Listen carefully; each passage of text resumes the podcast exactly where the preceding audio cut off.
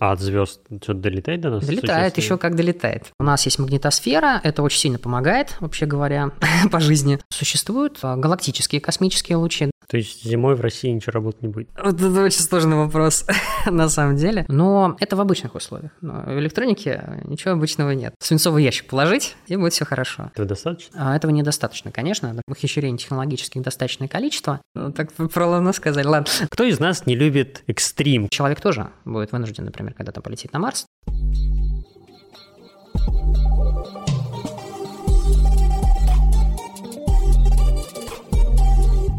Всем привет, с вами инженерный подкаст и я его ведущий Никаноров Александр. Кто из нас не любит экстрим, когда адреналин заставляет наше сердце биться чаще? Оказывается, среди электроники тоже есть такие субъекты, по крайней мере, я так подумал, когда впервые услышал об экстремальной электронике. Оказалось, правда, немного не об этом. Вот о чем это? Сегодня мы это и выясним. У нас в гостях кандидат технических наук, заведующий кафедрой микро- и наноэлектроники Родин Александр Сергеевич, с которым мы поговорим об экстремальной электронике, о технологиях ее создания и основных задачах, которые она должна решать. Здравствуйте. Здравствуйте, очень приятно. Давайте такой, наверное, общий вопрос обсудим сначала. Расскажите немного о современных электронных приборах, то есть что является их современной компонентной базой вот всех существующих устройств. Ну, смотрите, тут э, это достаточно такой объемный вопрос. То есть э, современные электронные приборы, они так или иначе включают достаточно широкий спектр устройств. Тут, э, ну, все пользуются там смартфонами, да, все пользуются ноутбуками, планшетами, там какие-то игровые консоли, они тоже садишь больше в качестве электроники, причем зачастую передовой. Но при этом они обладают все разными функциями и предназначены, соответственно, для разных целей.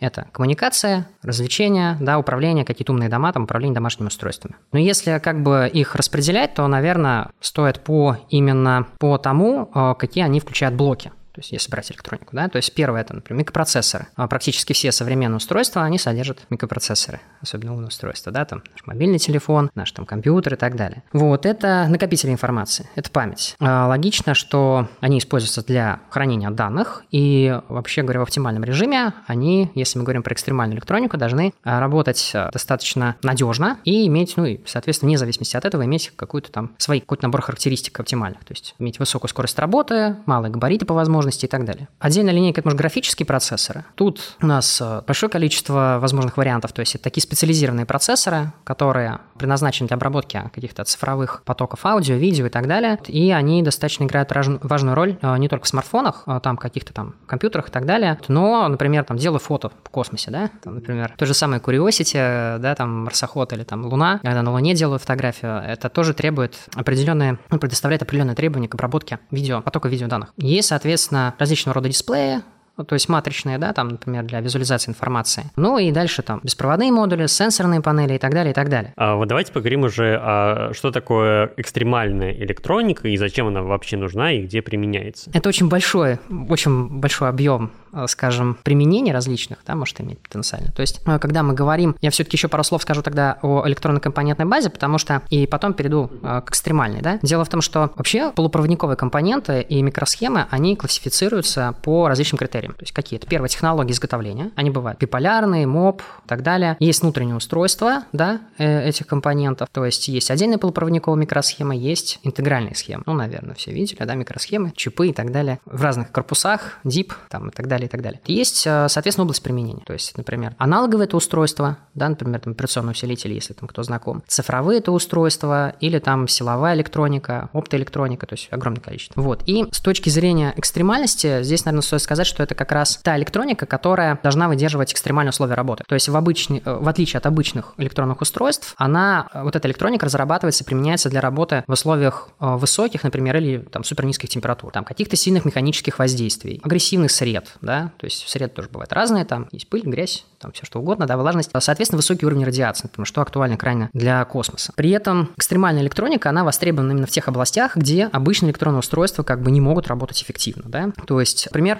ну, если это не космос, да, вот экстремальная электроника, она, в частности, применяется в то же самое, ну, условно экстремально, да, в автомобильной например, промышленности. То есть, ну, если автомобиль едет, да, там, постоянно какие-то вибрации, пыль, грязь, вибрации, и она должна быть устойчивой. Электроника к вибрациям, ударам и в том числе там, перепадам там, температур, влажности. Ну, температура здесь не, не столь ключевой фактор, сколько именно вибрационные как бы, нагрузки. Для космической электроники тоже крайне актуально, потому что когда все дело выводится, вибраций достаточное количество, да. Поэтому, когда говорю про экстремальную электронику, конечно, не только про радиационное воздействие, но и другие факторы. Температура, да, все то, что я перечислил. Как вот понять, какие условия являются экстремальными, а какие нет? И вот почему, в принципе, вот обычная электроника, она не работает таких условиях? Вот если мы говорим о факторах, там, климатические, механические, радиационные, и, кстати, электромагнитные, когда там различные импульсы, да, среды какие-то агрессивные, то мы все-таки говорим о нестандартных условиях эксплуатации. То есть понятно, что это требует исследований с точки зрения физики поведения этих приборов в этих условиях. Вот, например, когда мы говорим о нормальных климатических условиях, что мы имеем в виду? Мы имеем в виду, ну, лабораторные условия. Плюс 25 градусов Комнатные. Цельсия. Да, плюс 2 комнатные температуры, правильно. Там 766 миллиметров ртутного столба, прямо вот как по расписанию, да? Вот, там давление, а, там влажность, условно, там 60%. Вот это то, что считается нормальным климатическими условиями, это как бы, ну, в идеале. Однако производитель должен гарантировать какие-то электрические параметры микросхемы, потому что каждая микросхема имеет свой набор параметров. И должен гарантировать их в пределах, ну, там, диапазона, предположим, рабочих температур. То есть температура, она не может быть строго вот такой, и все. Соответственно, выход за границы этого диапазона приводит к выходу интегральной схемы строя. Если мы говорим, например, о именно температуре, вот как в качестве примера, да, например, есть три рабочих диапазона температур для микросхем. Это коммерческий, да, вот обычно, когда там условно пытаются там, свои там типа маркировки и так далее, оно а, так называемое коммерческое или промышленное, да, соответственно, коммерческий диапазон рабочих температур это там а, условно от 0 до 70 градусов Цельсия, иногда от минус 10 до 70. То есть зимой в России ничего работать не будет? Ну, нет, на самом деле это все зависит от класса прибора и так далее, но мы имеем в виду, что это есть предельное значение температуры, есть рабочее значение температуры, то есть есть критические. Вот, вот они тоже различаются на самом деле, если вы откроете даташит микросхему, вы там увидите, будут указаны предельные значения, даже не только там температура, а других как бы параметров, которые микросхема гарантирует, с одной стороны, и с другой стороны есть критические значения, при которых она почти наверняка выйдет из строя. Вот так. Соответственно, есть промышленный диапазон температур, это где-то вот минус там 20 до 85 градусов Цельсия. А есть space, так называемый, да, ну там... А слово космос? Да, space, да, да, да, космический или там э, есть, ну, условно, военный, да, это условно от минус 55 до плюс 125 градусов Цельсия. То есть, например, когда, грубо говоря, люди, как когда разрабатывают электронику какую-то, да, используют компонентную базу. Компонентная база должна удовлетворять каким-то определенным условиям. Вот условия для космоса, как правило, это все испытания проводят прям до определенного диапазона температур. Вот как раз гарантирую, что от минус 55 там, до 125 характеристики будут вот, вот такие. Они там не выйдут за тот диапазон, который предусматривается для эксплуатации этой микросхемы.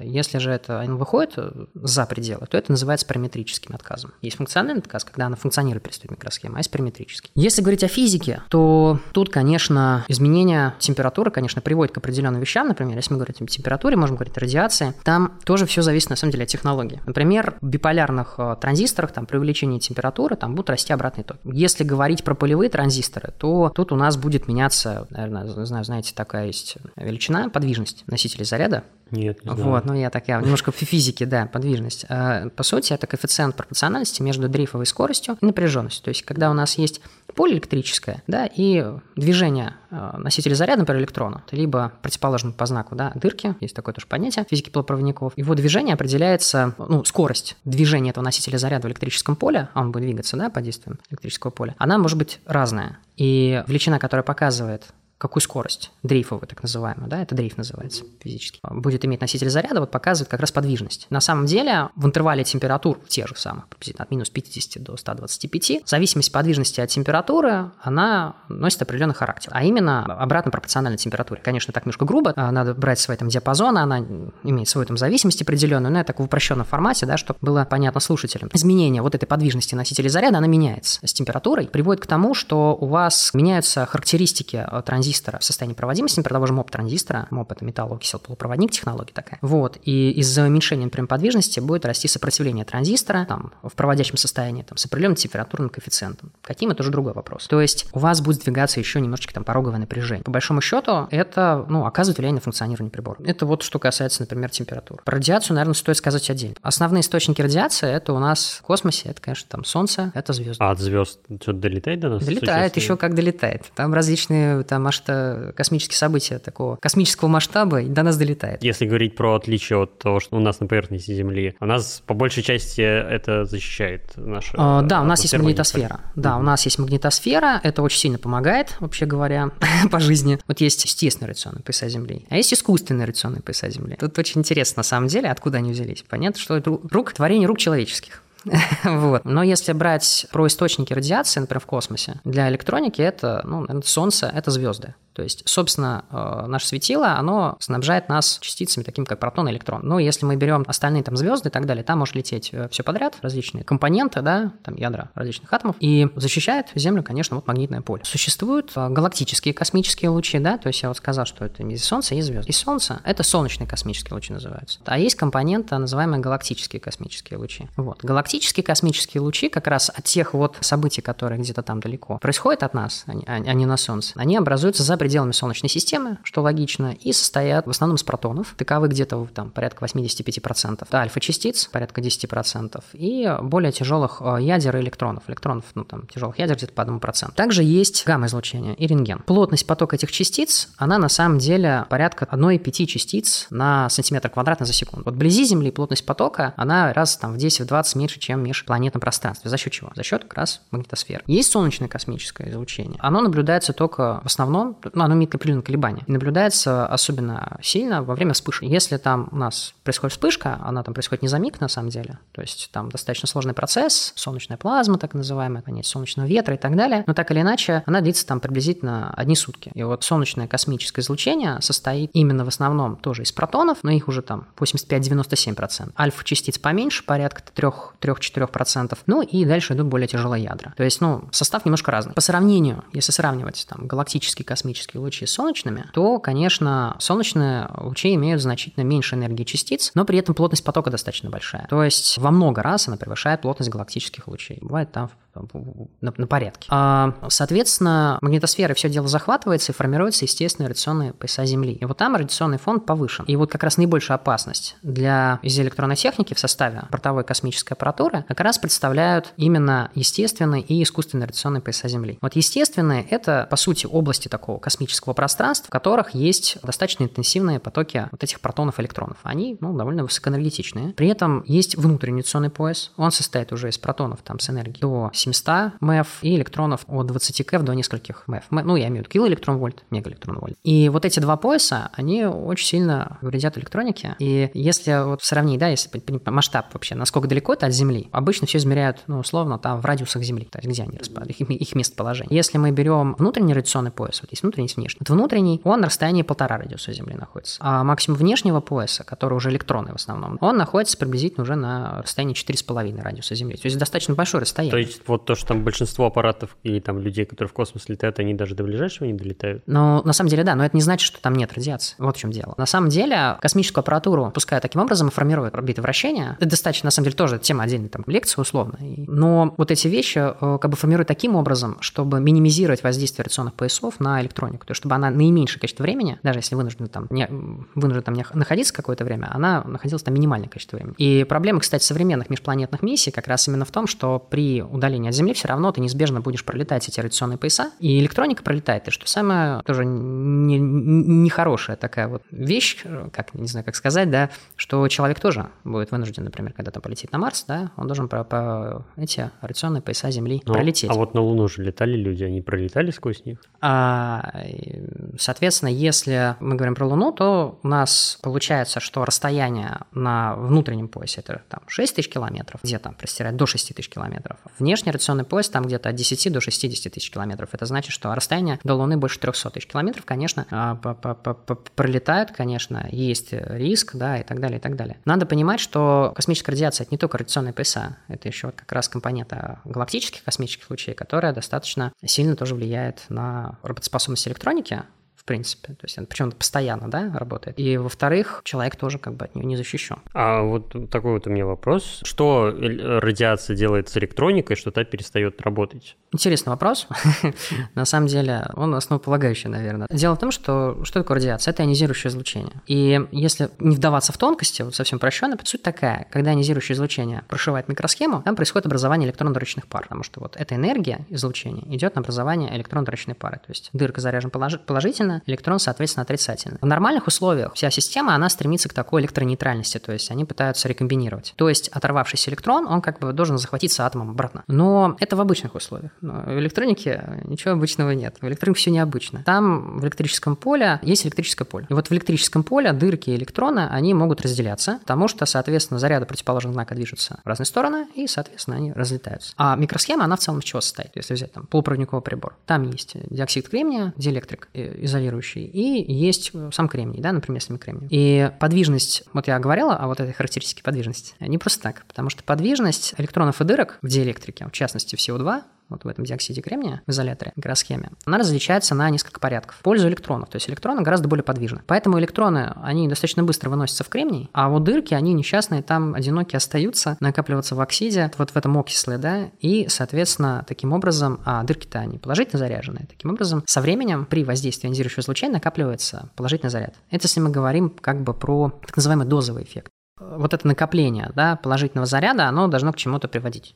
Да, то есть к чему оно приводит? Понять, что ни к чему хорошему а, в изделиях электронной техники, потому что заряд накопился, да, ну, например, это будет там МОП-структура какая-то, металлокислопропроводник, МОП-транзисторы нас вокруг окружают, наиболее такая часто встречающаяся технология. И, соответственно, заряд накопился под затворным диэлектрике, там есть затвор, есть диэлектрик, да, который изолирован, и есть сток и соответственно, канал между стоком и стоком, в котором, собственно, и течет ток. И мы, подавая напряжение на затвор, мы фактически регулируем этот канал, ширину этого канала, и тем самым регулируем ток. Соответственно, под действием ионизирующего излучения у нас под затворным диэлектрике МОП-транзистора накапливается положительный заряд. В результате, если заряд э, накопился в достаточном количестве, то он будет влиять на работу этого транзистора. Каким образом? Он будет как бы сдвигать пороговое напряжение. Пороговое напряжение что это? То есть напряжение, которое мы подаем, чтобы транзистор открылся, закрылся условно, да? И в результате у нас, например, если мы берем n-канальный транзистор, то есть э, у нас электроны бегут по каналу, то транзистор будет приоткрываться. И это будет не очень хорошо. Это не штатная работа транзистора. И если мы берем какие-то старые технологии, там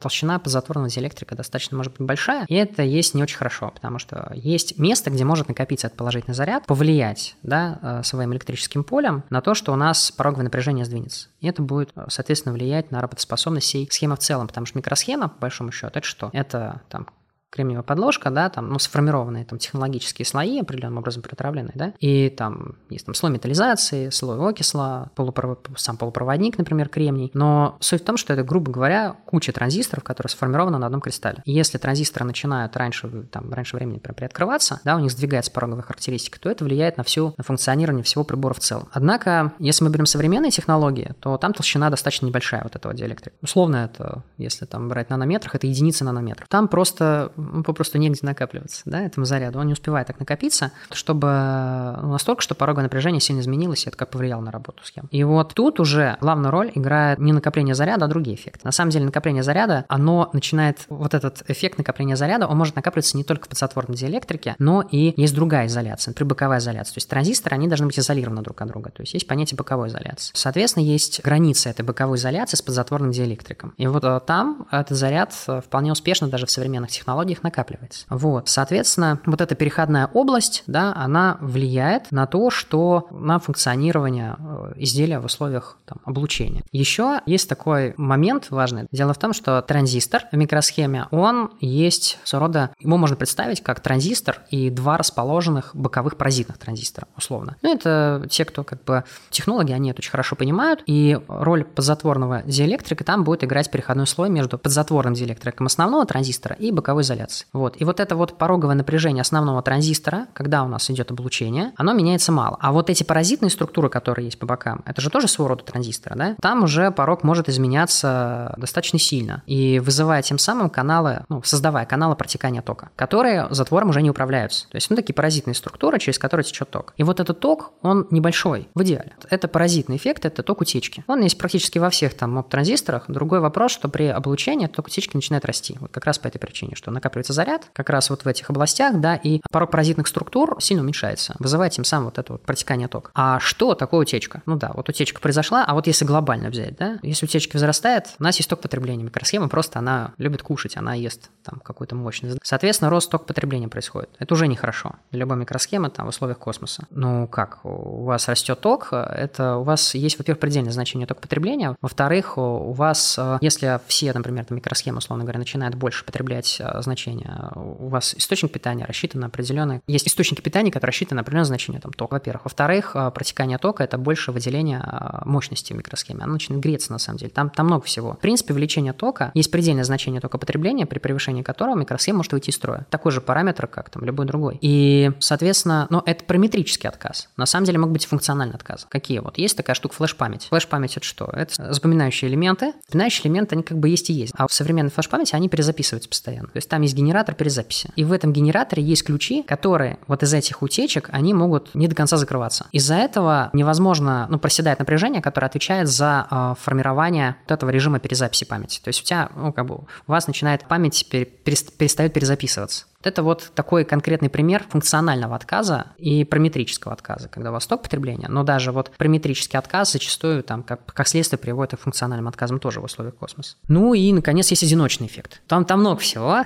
есть дозовые эффекты, вот о которых я сейчас сказал. Да, это доза. То есть там постепенно накапливается заряд в окисле, вот генерация электронно-отричной пары. Долго рассказывать физику, я сейчас там начну рассказывать, откуда берутся вообще как, как генерация электронно-отричной пары, потому что по-разному бывает. Там надо брать процесс ионизации рассматривать, рассматривать, там рассматривать, что будет, если у нас тормозное излучение генерится. Но чтобы как бы коротко, я поэтому наверное, освещу еще одиночные эффекты, потому что они крайне актуальны на сегодняшний день. Ну, у них, в смысле, даже более актуальны, чем дозовые эффекты. Вот если так вот по-честному говорить. Потому что они отвечают за, по сути, когда у вас там транзистор, вот он есть в какой-то микросхеме, и через него -то, его там прошивает какая-то частица, например, протон, нейтрон, какой-то тяжелый элемент, его ядро, то могут возникать определенные события. События бывают двух типов. Это так называемые, то есть это называют, ну, по-другому мягкие события. И есть отказ, жесткое событие. Ну, понятно, что сбой э, – это лучше, чем совсем отказ, да? И как бы из контекста. Одна частица это может вызвать. Да, да, да, конечно, конечно. И, ну, может, и там... Ну, вообще есть такой понятие поток, то есть, понятно, частицы летят там не, не по одной подряд, да, как в очередь выстроились, да, летят. Конечно, там целые потоки. И варианты отказов, они следующие, что, во-первых,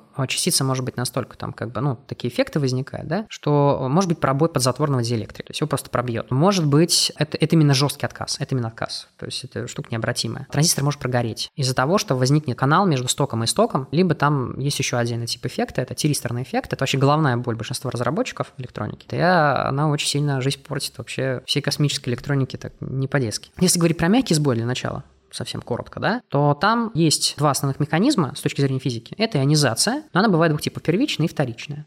Но я думаю, с контекста понятно. Первичная ионизация, когда у нас там полетела заряженная частица, ну, собственно говоря, это все ядра, которые там есть, которые тяжелее протона, тяжелее с точки зрения энергии, да, массу мы тоже как бы в энергии меряем, эквивалент. Условно, тот же самый электрон, он там весит полмео, 500 кф. Это грубо, вот, да, а протон, он уже весит гигаэлектрон вольт, то есть это ГЭФ. То есть разница там в 2000 раз по массе, переведенный эквивалент энергии. И, соответственно, если первичная, то это понятно. Если у нас механизм вторичной ионизации, то это э, чаще всего протоны и нейтроны. А почему? Потому что нейтрон-то не, ну, отрицательно заряженный, да? Напомню, в космосе как бы нейтронов как таковых нет, но нейтроны есть, вообще говоря, на Земле, да? То есть и в атмосфере, вообще говоря. Но это, опять же, тема для отдельного обсуждения. Нейтроны тоже приводят к определенным проблемам, структурным повреждениям. Это тоже отдельный вид эффектов. Видов эффектов огромное количество. И пролетая через микросхему, частица, она тормозится из-за того, что она взаимодействует с кристаллической структурой, с кристаллической решеткой, и, соответственно, отдает часть энергии на это торможение. Что происходит с этой энергией? Энергия тратится на ионизацию атомов кремния. Ну, просто ионизирует, да, их. И, соответственно, если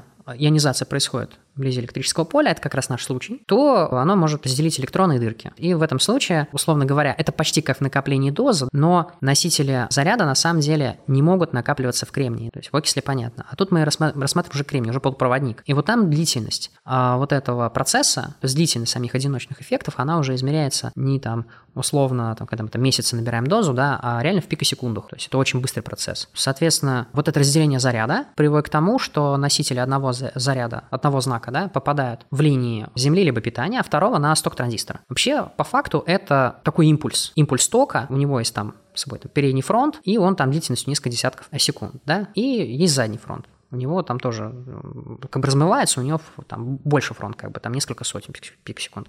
Вот и, э, соответственно, кто как выглядит этот импульс, он, это будет зависеть от э, технологии изготовления микросхемы, от того, под каким углом частица упала и так далее. И если мы рассмотрим частицу, которая прилетает, она передает какой-то заряд, да, он выделяется в результате попадания ТЗЧ. Есть понятие минимального заряда, который приводит к сбою. Критический заряд сбоя. Соответственно, ну это уже мы сейчас достаточно далеко можем уйти. Суть в том, что критический э, заряд сбоя ну, определяет именно вот эту пороговую энергию, которая необходима да, для того, критический заряд, который необходим для того, чтобы сбой возник. Вот. Вот это энерговыделение принято выражать при помощи специальной величины. Называется линейная передача энергии. Linear Energy Transfer, называется LED. А во всех статьях пишут обычно так. Эта величина на самом деле не постоянная, то есть э, параметр пролетающей частицы, например, если мы возьмем крышку корпуса микросхемы, там на границе кристалла или, непосред... или непосредственно рассмотрим, рассмотрим там слои транзистора, там эта величина будет разная, потому что материал разный. Она, вообще говоря, э, измеряется в электрон-вольтах на умноженный сантиметр в квадрате зеленая на миллиграмм. По сути, это энергия, выделяемая пролетающей частицей э, на сантиметр пролетаемого расстояния на единицу плотности вещества, вот так, через который, соответственно, вот частица проходит. И Соответственно, есть характерное минимальное значение вот этой характеристики, да, ЛП а, частиц, которое приводит к сбою. И для разных технологий эти значения разные. Я предлагаю перейти, наверное, к самой интересной части нашего разговора. Как защищают элементы электроники, которые работают в экстремальных условиях, чтобы защитить их от всего того, что мы вот до этого обсудили? Ну, смотрите, есть понятие радиационной защиты, да? То есть самый простой метод, который приходит в голову, это что? Это, наверное, как-то чем-то оградить. Свинцом да, в свинцовый ящик положить, и будет все хорошо. Если бы все было так просто, было бы очень круто. На самом деле, чем больше по, да, ну, как бы толщина. Все зависит от толщины защиты, да. Если мы возьмем какие-то тяжелые элементы, сделаем из нее защиту достаточно толстую, да, то э, будет огромное количество личных продуктов от э, радиационного воздействия, потому что там будут некие такие ядерные реакции, условно. Соответственно, если мы, например, работаем на Земле, это, ну, еще можно себе представить, например, взять там свинец и относительно мягкую радиацию в земных реакторах там ослабить. Если же мы, например, возьмем там, будет воздействовать какое-то там гамма-излучение очень большой энергии, то оно может э, там, приводить к тому, что будет фотоядерная реакция, так называемая. Эти ядерные реакции, вследствие этих ядерных реакций будут какие-то осколки, которые, в свою очередь, будут приводить там, к определенным тоже там, каскадам реакций и так далее. Когда у нас, например, летит какой-нибудь электрон в космосе, он а, подлетает к кораблю и а, генерируется так называемое тормозное излучение. То есть у нас электрон тормозится в разных материалах, и вследствие торможения он тратит часть своей энергии на, соответственно, излучение. И вот это излучение, оно приводит к тому, что вследствие там, там есть разные механизмы, есть камптон-эффект и так далее, то есть разные типы взаимодействия излучения с веществом, но так или иначе все эти проблемы а, приводят к тому, что радиационную защиту из тяжелых элементов ну, нельзя использовать. Ну и плюс еще, если мы говорим про космос, то там... Э, это бы... и с точки зрения массогабаритных, да. конечно, вещей, это ну, определенно. Вот. И используют защиту большая частью, как бы, она должна состоять из каких-то более ну, легких вещей и не тяжелых. Ну, например, можно какие-нибудь полиэтилены использовать, все, что водород содержащее. Можно использовать алюминий. Полиэтилен задержит радиацию? Ну, смотрите, все зависит от типа излучения, опять же, да. Если мы, например, возьмем какие-нибудь там, ну вот, как, например, нейтроны, как защититься от нейтрона? Водородосодержащие соединения. То есть, ну, например, там какой-нибудь парафин, он очень хорошо защищает от нейтронов. Да? Но это я так условно. То есть, на самом деле, я не про полиэтилен, я говорю, в принципе, про какие-то пластики, полиэтилены и так далее. То есть, то, что содержит водород. Достаточно соотношение массы габаритов, отсутствие э, возможности каких-то дополнительных эффектов от э, столкновения с тяжелыми элементами, вот эти вот риски, они как бы нивелируются. А, соответственно, Соответственно, мы можем, да, как бы уменьшить воздействие, как бы ограничить э, воздействие субатомных частиц. И вот такого рода защита, например, да, которая говорит алюминий, например, использование или там водородосодержащих соединений, позволяет все-таки уменьшить влияние вторичной ионизации. Но вообще защиты как таковой от АЗЧ, по большому счету, нет такой полноценной, вот что вот прям чем-то покрыл, защитилась, этого нет. Более того, чем больше защита, тем больше может быть вторичная ионизация, вторичная радиация, да, то есть, например, есть какая-то высокоэнергетичная частица, и проходя, прошивая там толщу какого-то материала, она может рождать там каскад вторичных и так далее, и это только усугубит ситуацию. Поэтому, когда мы используем там условно там, комбинацию защиты из водорода, там алюминия, каких-то там и так далее, каких-то материалов, то космическую радиацию ослабляют, чаще всего почти на порядок, то есть в разы, можно даже на порядок уменьшить, но не более. Этого достаточно? А, этого недостаточно, конечно, но все равно прошивает, все равно электроника в условиях космоса, она будет деградировать. И другой вопрос, просто вопрос скорости. Это если дозовый эффект. Если это ЗЧ, то понятно, тут уже ситуация такая, что нужно внедрять какие-то методы. То есть это первый метод, да, это защита. Это хотя бы, хотя бы ослабили. Но, как правило, это не спасает в чистом виде, и поэтому приходится применять некоторые ухищрения. А ухищрения могут быть разные. Например, использование определенных радиационно стойких технологий. То есть здесь история какая? Например, один из самых распространенных способов борьбы а, с одиночными вот этими событиями, сбоями, да, это, э, соответственно, разработка изделий э, электронной техники на базе технологии кремний на деле, кремний на изоляторе, КНИ так называемый, Silicon on Isolator. Вблизи поверхности подложки, на которой как бы кремниевая подложка, да, там специально имплантируется слой молекул кислорода, из которого нагреванием формирует определенный слой окисла, то есть дополнительно окисла, именно на изоляторе, то есть на диэлектрике, да, на окисле. Правило диэлектрика это как раз CO2 наш любимый. Как правило, он там занимает там долю микрона, толщина. Полученный диэлектрик, он на самом деле изолирует канал нашей там моб-структуры от кремниевой подложки. При этом сток и сток в области, они получаются тоже как в некотором смысле изолированы. Что, к чему это приводит? А, снижаются токи утечки и, соответственно, паразитные емкости. Вот исключается возможность образования паразитных структур типа тиристора. Вот я не рассказывал про тиристорный эффект. Если мы возьмем какой-то стандартный комоп-элемент, например, опять же, металлооксел полупроводник комплементарный, данный элемент а, будет содержать паразитные элементы внутри себя. Два вот этих биполярных транзистора в виде определенной структуры. Структура, ну, условно, там, PN-PN, да. На самом деле она, ну, есть такой прибор тиристор. Вот. И по сути, эта паразитная структура, она работает как тиристор. Если откроете там в интернете, посмотрите на вольт-амперную характеристику тиристора, то увидите там а, очень интересные вещи, что вак тиристор, она имеет некую нелинейность, и при достижении какого-то там прямого напряжения, да, прямого смещения, говорит, вот, на структуре, ее сопротивление будет резко падать в определенный момент и ток резко возрастать. При попадании тяжело заряженной частицы возникает индуцированный импульс тока, он может привести к открыванию вот этих биполярных транзисторов паразитных. И попаданию паразитной тиристорной структуры такое очень высокопроводящее состояние. Оно очень хорошо, ну, называется низкоумное состояние. Что будет? А будет КЗ. Будет короткое замыкание между Землей и питанием из-за этого. Ну, вследствие как бы строения технологической структуры. К чему это может привести? Да просто к выгоранию всего элемента и функциональному отказу. И это очень большая проблема, потому что это может в критические моменты, да, там она прошьет, а у нас там, например, там какая-то аппаратура в космосе. И может задеть критически важный узел, который выведет не просто эту транзисторную структуру, а выведет весь прибор, а иногда целый аппарат из строя. Соответственно, тиристорный эффект он условно жесткий, потому что на самом деле есть способ борьбы с ним. Там сбрасывают питание, и как бы все дело как бы восстанавливается. Но каждый раз ты так делать не будешь, и поэтому это очень такой болезненный эффект. Сбрасывать питание, в смысле выключать приборы? Ну, условно говоря, да, да, да. Просто сбрасывают ток потребления, и потом как бы... Там есть свои методы, но вот это один из них.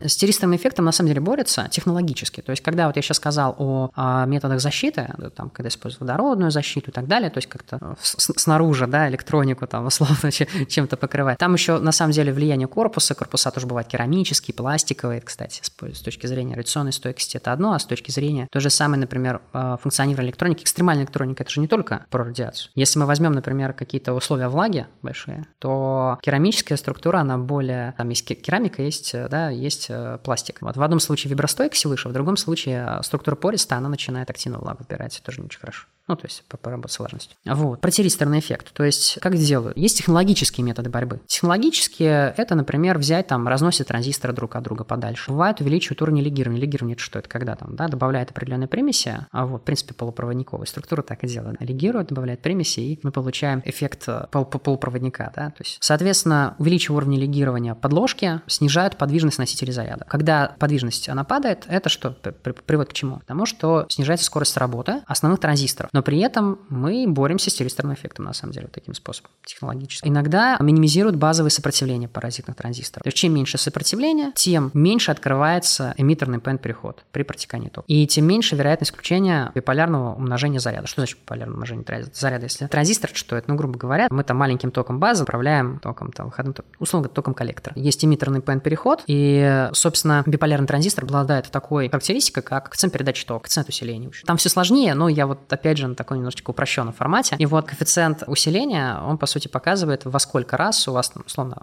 опять же, упрощенно, то коллектор больше тока база. То есть управляемый ток больше управляющего. Так как биполярный, вот эта структура, она паразитная, а биполярная структура, она имеет свой коэффициент усиления, она как бы умножает этот заряд. Соответственно, делая меньше сопротивления, мы как бы меньше открываем, меньше вероятность, что откроется эмиттерный ПН-переход при протекании тока, и меньше вероятность, что включится вот это биполярное умножение заряда. И, соответственно, тиристорный эффект э, себя проявит в полной мере. Если ну, про КНИ я сказал, да, то есть есть кремний на который, в принципе, достаточно неплохо защищен от тиристорного эффекта. Есть еще такой способ, как охранные кольца. Ну, это один из способов, то есть их на самом деле в ухищрении технологических достаточное количество. То есть это окружение транзистора специальным кольцевым контактом. Мы таким образом минимизируем сопротивление контактов по отношению к подложке. И это тоже решает этот вопрос. Но есть недостаток охранных колец. То есть это вот такое технологическое ухищрение, которое требует дополнительной, дополнительной площади. Мы сильно увеличиваем площадь элементов, и это влияет на, ну, на саму структуру. То есть нам уже нужно как-то не экономить на площади. Это не очень хорошо. Пока мы далеко от тиристорного эффекта не ушли, у меня вот такой вопрос. Я в фильмах часто видел там про космос что-то, когда там какая-нибудь вспышка на Солнце, ну или в принципе на какой-то космический там спутник или что-то летит радиация, то там выключают как раз-таки все приборы, мы уже говорили про это. Это вот защита от тиристорного эффекта или еще что-то? В том числе. Но...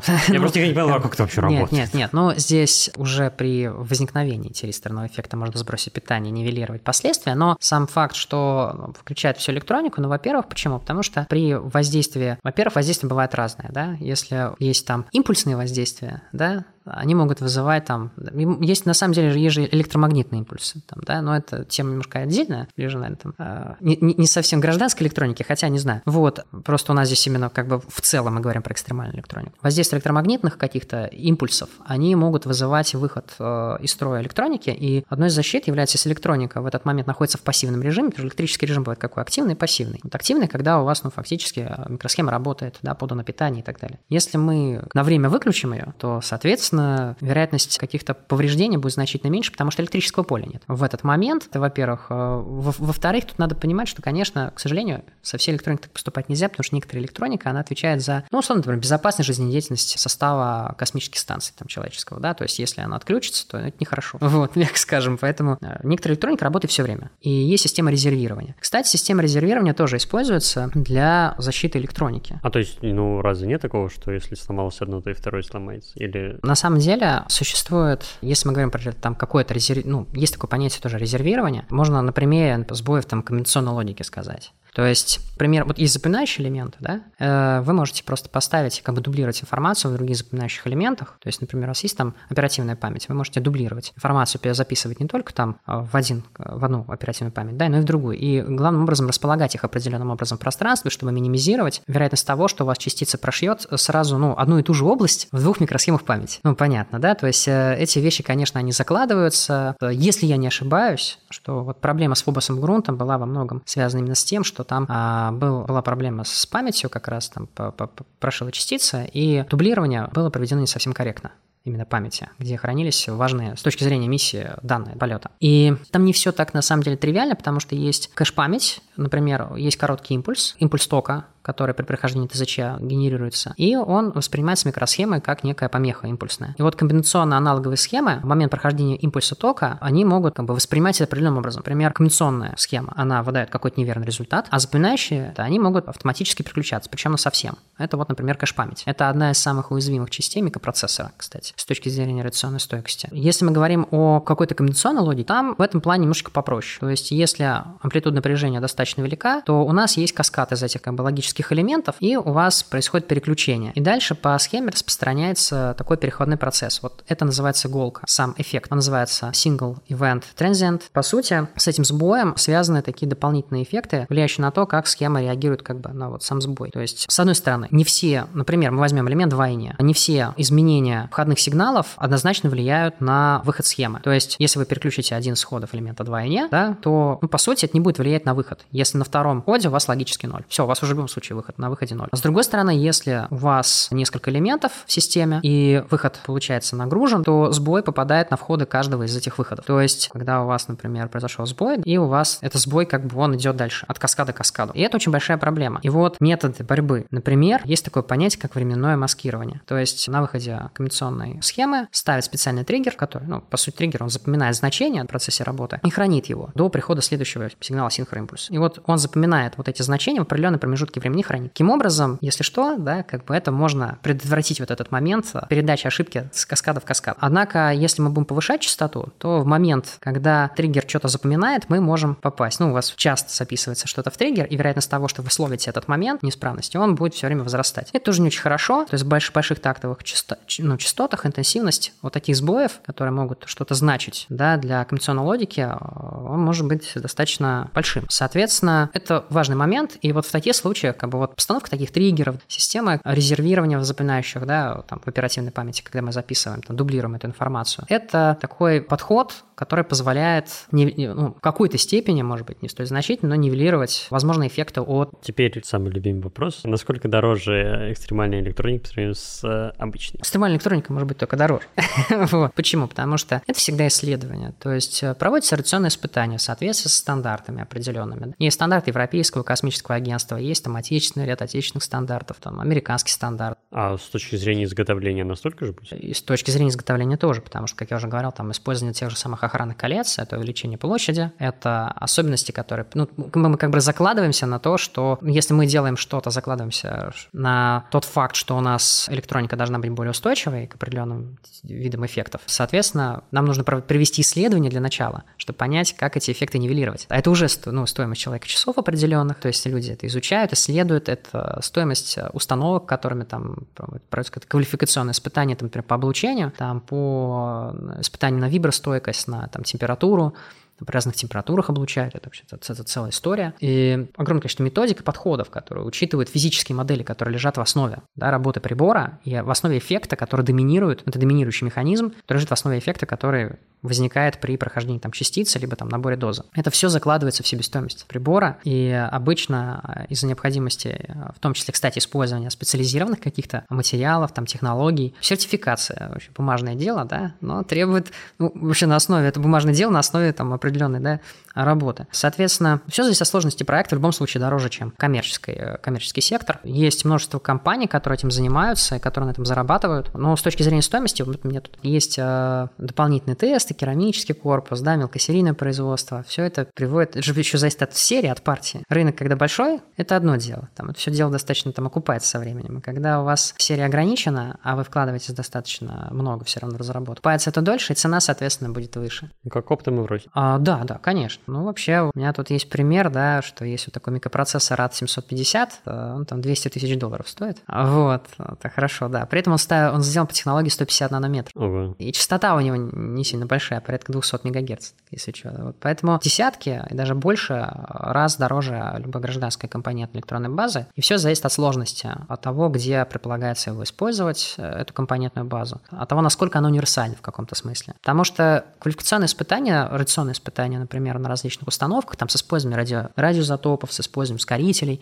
потому что для того, чтобы предотвратить, предсказать да, отклик как себя поведет микросхема в тех или иных условиях. Ну, мы немножечко там на Земле тут э, имитируем вот эти процессы, используя определенного типа оборудования. Там ускорительную технику для моделирования ТЗЧ, радиозатопы для моделирования дозовых эффектов и так далее. И все это – это эксплуатация больших э, достаточно установок. Это тоже дорого, это тоже входит в стоимость вот этих квалификационных испытаний. Это, это, это дорого. Какие перспективы развития экстремальной электроники э, вы видите в будущем? Ну, вот особенно учитывая то, что там, на Луну возвращаемся, тоже там, скорее всего, это нужно все защищать. А... Ну, так про Луну сказали, ладно. Ну, хорошо, да. Не, я понимаю, Луна, Марс, а, межпланетные миссии, да, я, конечно, понимаю. Ну, это очень вообще экстремальная электроника. Чем дальше, тем будет играть большую а, роль в различных отраслях, а, включая космическую индустрию, потому что в свете быстрого развития космической индустрии у нас как бы ну, есть определенные да, перспективы, вообще говоря. Понятно, что будут активно уделять внимание радиационной стойкости, все больше и больше, я думаю, потому что здесь как бы у нас увеличивается количество спутников, увеличивается количество миссий. Индия полетела, да, там есть Илон Маск со своими там, спутниками и так далее. Есть так называемые кубсаты, малогабаритные спутники, которые выпускаются, да, очень большое количество каких-то гражданских, ну, как, как, компаний, да, частных компаний, которые тоже заинтересованы, либо на аутсорс дают каким-то им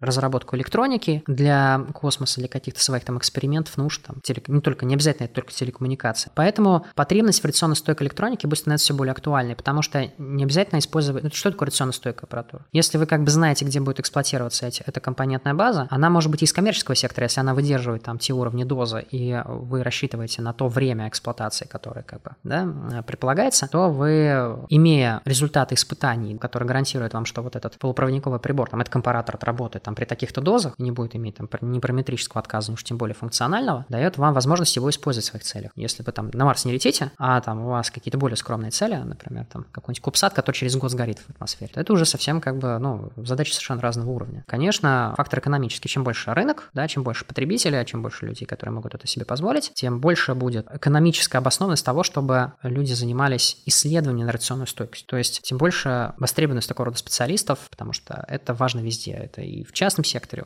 в каком-то смысле уже космос да, переходит в частный. Это не обязательно радиостойкость, я говорю уже тепловые нагрузки. Ну, много других факторов. Да, да мини- миниатюризация, там, да, у вас чем меньше масса, вообще, ну, вообще дорого выводить килограмм массы на, на орбиту. Уже не помню стоимость, там, как мне все время называли. Там что-то ну, дорого. Но, ну, да, ну, общем, дорого. Да. Нет, она, конечно, плавает, потому что там сейчас вот понятно, чем больше рынок, тем будет проседать со временем, да, за конкуренцией, из определенных там. Себестоимость, наверное, вывода килограмм будет на орбиту будет постепенно падать, со временем, надеюсь. Но факт остается фактом, что все равно по-прежнему дорого. Если у вас что-то там выйдет из строя раньше времени, ну, считай, деньги на ветер. Это, это, это так лучше не делать, лучше сэкономить, лучше тут где-то переплатить и быть уверенным, что электроника не, не откажет раньше запланированного срока, и это позволит учитывать какие-то эффекты, возможно, эффекты низкой интенсивности и так далее. Там есть много разных дозовые, это зачем? На этом, я думаю, можем закончить наш сегодняшний выпуск. Спасибо большое, что пришли к нам сегодня в гости. Было очень интересно. Спасибо большое, до новых встреч. Подписывайтесь на нас на Яндекс Музыке, на Apple Podcast, на других подкаст-платформах. Также, конечно, следите за нами в нашем сообществе ВКонтакте, где мы, где также можно нас послушать, где мы публикуем новости о нас, о каких-то нау- последних научных достижениях. В общем, подписывайтесь здесь, ставьте комментарии. До новых встреч!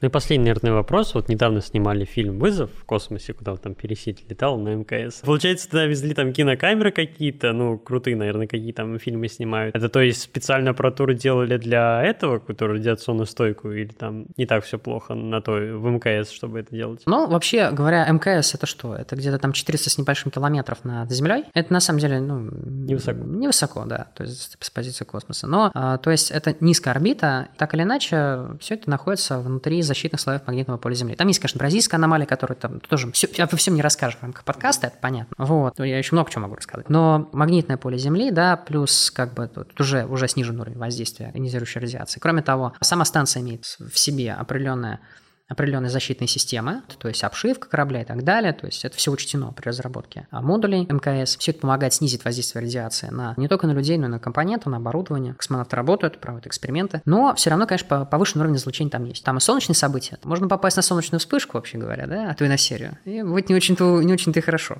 Но я думаю, что устройства, которые используются на МКС, они всегда имеют определенную степень радиационной стойкости, но они все-таки рассчитаны на более длительное нахождение там. А проект э, вот этого фильма, да, съемок фильма, он, скорее всего, ограничен по времени и, скорее всего, использует стандартные камеры оборудования. Специально разработанная радиационная стойкая аппаратура стоила бы там, ну, как Больше, самолет, как, как- естественно, да. Но в процессе планирования, подготовки к съемкам, я думаю, что были учтены возможные воздействия радиации какие-то, может быть, какие-то меры защиты предпринимались, но они были такие достаточно консервативные, то есть э, без каких-то суперских ухищре- ухищрений.